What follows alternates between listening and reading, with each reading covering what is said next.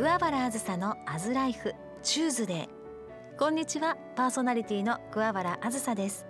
え先日生まれて初めて沖永良部島に行ってきました。沖永良部島ですね。正確に言うと。はい。で島の方々にいろんな呼び方をされる方がいらっしゃるので沖永良部島ですか？それとも沖永良部島ですか？どっちですか？なんて聞いてみたんですけどうんどっちでもいいんじゃない？なんて言われたんですけれどもでももうあの行ってきてもう本当に良かったなと思っています。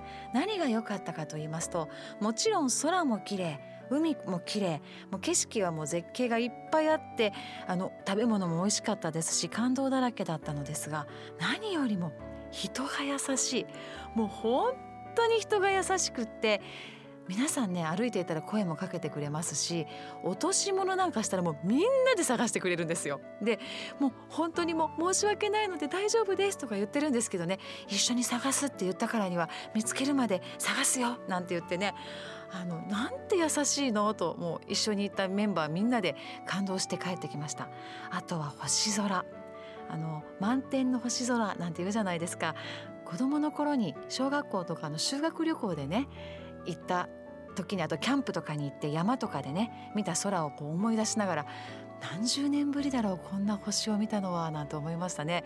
流れ星を何回見たかわからないぐらい満天の星空に感動して帰ってきました。あのずっと星ばかり見てたからでしょうかね。次の日の翌朝ですね。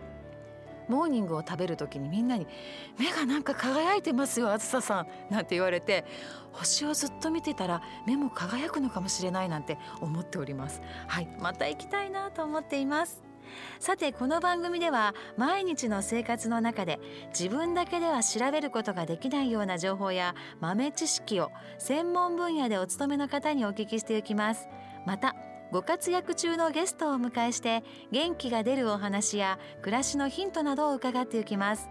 今週もどうぞ桑原あずさのアズライフチューズデー最後までお付き合いください。アズのハッピーシェア。このコーナーは様々な分野でご活躍中のゲストをお迎えしあなたの日々の生活の中に小さな幸せを感じることができるようなお話をお伺いします。今週のゲストはお二人をお迎えしております。日本ケアリフトサービス株式会社代表取締役高橋浩二さんと株式会社ロコールジャパン島直也さんをお迎えしています。よろしくお願いします。よろしくお願いします。こんにちは。はい、あのもしかしたらあ聞いたことある名前だななんて方もいらっしゃるかもしれませんが、私がアシスタントを務めていた島直也の働く場所の選び方。っていうねあのこうふわっとしたねこうゆるい感じのお話のねでもしっかりした方々がたくさんお話来てくださった番組に島直也さんがメインパーソナリティとして放送してたんですよね。その説はどうもはいありがとうございました。その時のはい私もです。はい。あのゲストにお迎えしてくださった高橋さんも今日はいらっしゃって、はい。はい。お二人で今日はちょっといろんなお話をしていきたいと思っております。はい。まずもう9月の27日から始まるイベントといいますか祭事といいますか、展示会といいますか、はい大きな大きな祭事があるということで今日はお話に来ていただいております。はい、高橋さんこちら国際福祉機器展というはい、名の祭事なんですよね。はいねこれはどんな開催になるんでしょうか？はい、えっ、と名前の通り国際とついてましてえ、えっ、とすまあ福祉機器いわゆるその介護用品ですね。介護用品の、えー展示会でなおかつ国際ですので世界各国の、えーメーカーさんも出展される日本で一番大きな介護機器の展示会となります。介護機器というとこうちょっと私のパッと今思い浮かんだ車椅子はいとかはいですか？そうですね。ベッドですとか車椅子ですとか、はい。あとはまあ杖とかもそうですあ、はい、そうかそうか。いろんなものがありますけど、はいい、ろんなジャンルのものが出展される日本で一番大きな展示会ですね。はい。でまあ今お話しされたように国際ということでもう国外のもうメーカーさんもたくさんとぎっしりと、ということなのですが、こちらもう開催して何回目になるんでした？か。えっ、と50回ですね。はい。一年に一回のイベントなんでし。そううです。毎年秋に。ということは50年そうですね。続いているコロナの時期も続いていたんでしょうか？いえ、えー、とコロナの時期は一時期中止していました。まあ、たくさんの人が集まりますもんね。そうですねまあ、それでも50回ということで島さんははい今回、まあ、いろんなデザインをされている会社さんではありますが、はいこの国際福祉機器店にどのように携わっていらっしゃるんですか？もうね今日高橋さんとお二人こう現れましたけども、はい。二人とも元気がないんですよもう。あら。声がもう張ってないでしょ。い やそんないやいつもいつもじゃないですか。島さんの張ってる時あんまり見たことないって聞いた。ふわっとねこう癒されるようなおしゃべりの仕方で、ね、はい。ちょうどもうね開催前でねもえ。えうみんなくたくたになってるという状態ですよ、まあ、準備で。そうなんですよ、はい。この準備が大変なんですよねこれ。そうですね。もうもあらゆるものをこうやっていかなきゃいけないので島さんはこのでははい。高橋さんと一緒に開催に携わっていらっしゃるということですね。そうなんですよ。半年前ぐらいから、まはい。あもうちょっと言うと1年ぐらい前からですねこれどうすんねんっていう話をずっとこう焚きつけたりにつけたり。まああのはいこちら東京で開催される国際福祉機器展は、まあ、主催は全国社会福祉協議会そして保健福祉広報協会がえされているということで、まあ、たくさんの講演ですとか協賛が入っておりまして日程は2023年なんともうすぐ9月27日水曜日から29日の金曜日まで朝は10時からそして夕方は、えー夕方の5時までですねはい金曜日の最終日は16時夕方の4時までとなっておりますこちら会場は東京の島さんどちらでしたか、東京ビッグサイトなんですよね。はいものすごく大きな会場なんですよね高橋さんうそうですね。ええはい。甲子園球場の何倍とかよく言いますけど、ちょっとよくわかりませんけど、そうですよね。かなり大きいです。球場の何倍ということで、まああの多い年ですともうご来場者10万人ぐらいにまであの溢れるほどにたくさんの方がいらっしゃると。あとは380社予定しているということでこちらウェブでの出展やあとウェブでの参加も可能ということで、まあ、それも入れての380社というふうにお聞きしております。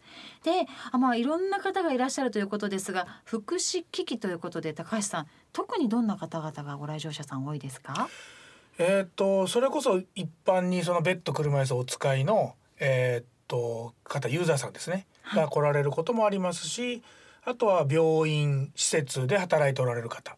あるいはそれそれを経営されてる方なんかが機器の導入を目的にあの見に来られるっていうケースが多いですね。うん。でまたあのこのし福祉機器ということでご高齢者の方はもちろんですけど障害のある方ですとか、まあ、多岐にわたりいろいろな機器というふうにお聞きしておりますので、まあ、ケアマネージャーさんですとかあとはリハビリに携わる方あとは保育士さんや栄養士さん中には建築士さんなどもいらっしゃるということでね、まあ、いろんな職種の業種の方々がお集まりになる、まあ、介護されている方なんかもいらっしゃるかもしれませんよね。あのいらっしゃいます。たくさん。えーもしかしたら当事者の方もいらっしゃるかもしれませんし、はい。はい。まあたくさんの方がいらっしゃって展示会が行われます。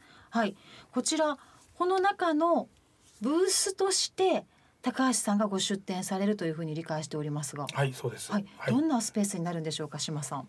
そうですね僕たちこう半年か、まあ、1年から半年かけて今回コンセプトをしっかりと他社とは違うような形にしていかなきゃいけないねっていう話と、まあ、今回新製品として出るものがロボットなんですよねロ。ボット。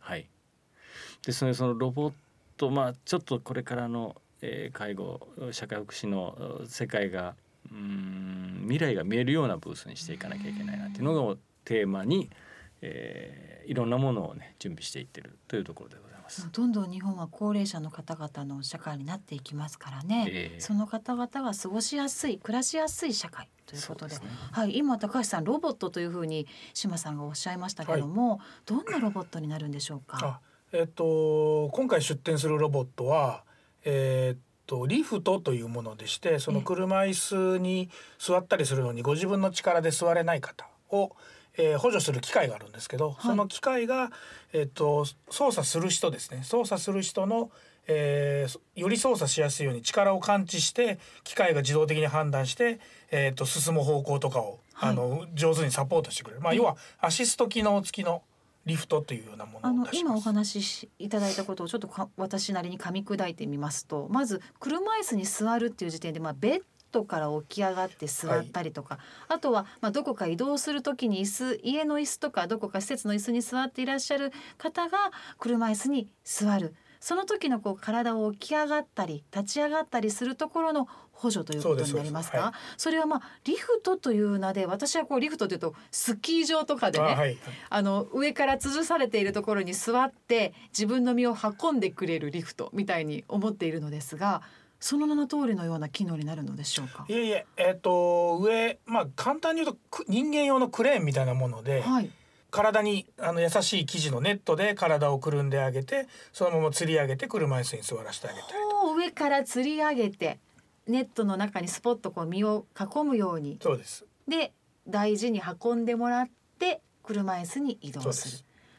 なるほど、まあ、あとは日本の場合多いのはよく使われてるのはやっぱお風呂ですね。あお風呂に入るのにそのクレーンみたいなやつをお風呂に設置してそうですよね。こうまたいでよっこらしょっと入らなければいけませんもんね。それがすごく大変なので。洗い場からお湯につ浸かるときに助けてくれる。はい、これスピードとかもあこう自分で操作とかできるんですか？自分で操作する方が調節。うん、あの今回出展するやつはスピードは押した力をそのロボットのリフトが全部検知してくれてスピードも制御してくれるっていうふうになってますね。じゃあ人間が押すような速さや力にこう合わせたような内容で優しく補助してくれるっていう感じですね。そうですそうです。すごいロボットですね島さん。そうなんですよ。だから本当に、あの誰が使っても力がいらない。っていうことはこう働く人たちのやっぱり労働環境もすごく良くなる。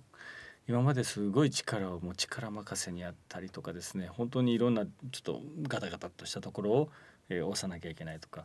うんすごいその人力のまあいいとこではなくて悪いところ。あのがすごくこの環境が良くなかったところをねこのロボットを作ることでまあ、まあ、すべてのものやことには、まあ、メリット、デメリットがありますのでね。まあ、人の手で、こう運ぶことのメリットもあれば、それがもう負担になりすぎて、運ぶ人の腰がもうね、腰やら体が大変になると、それは意味がなくなってしまいますものね。そうなんですよ。だから今回の機械は今その手で押すとかっていうところアシストするっていうところを、あのフォーカスしてあの説明しましたけど、うん。うん、それ以外に腰痛を予防するための計測機器とか、はい、そのアプリも実は同じようにこう連動して出展していただいているということなんですね。すね。い。ろいろ、そしたらこう見たり試したり手に取ったり話を聞いたりすることがリアルにできる。そうですもうこのこの腰のかがめ方をずっとしてたらあとまあ1年後ぐらいにはもう腰痛発症しますよとかいうのがこう出てくるんですよ。計測されて。もう実際にその本当に目で見ていただきたいですよね。そ、ね、して直接高橋さんや島さんもきっといらっしゃるですよね、えーはい、お話も聞けるのではないかと。なんやったらあずさんにもそれ説明してもらえて、はい、私ももしかしたら立っているかもしれない、説明しているかもしれない。ということで、はい、いや本当に、ね、ちょっと携わらせていただくことになっておりますので、ぜひ足を運びいただきたいなと思いますね。はい、こちら復唱しておきます。東京国際展示場東京ビッグサイトでございます。まあ何通りか交通手段があるということなので、ぜひ東京ビッグサイトで検索してみていただきたいなと思います。えブース何番目のブースになりますかね。たくさん広い場所ですけれども。島さんや高橋さんにお会いするためにはどちらの方に行けばいいんでしょうね？えっ、ー、と、えー、東の号ですよねこれね。東の号。はい。はい。五号館ですね。はい。五号館七の九というブースで出展しております。五、号館七の九にぜひ足をお運びいただけたらと思います。2023年9月27日水曜日から29日の金曜日まで朝は10時から夕方の5時まで最終日は4時まで開催しておりますのでぜひぜひその他にもさまざまな福祉機器がございますのでぜひ見に行ってみてくださいね。今週はお二人にお話をいただきました。ありがとうございました、はい、ありがとうございました。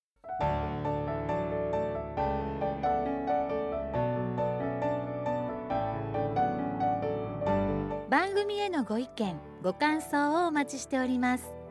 メールアドレスはアズライフ aslife アットマーク obc1314.co.jp おはがきは郵便番号552-8501ラジオ大阪桑原あずさのアズライフまでお寄せください。毎月抽選でクオカードをプレゼントしています。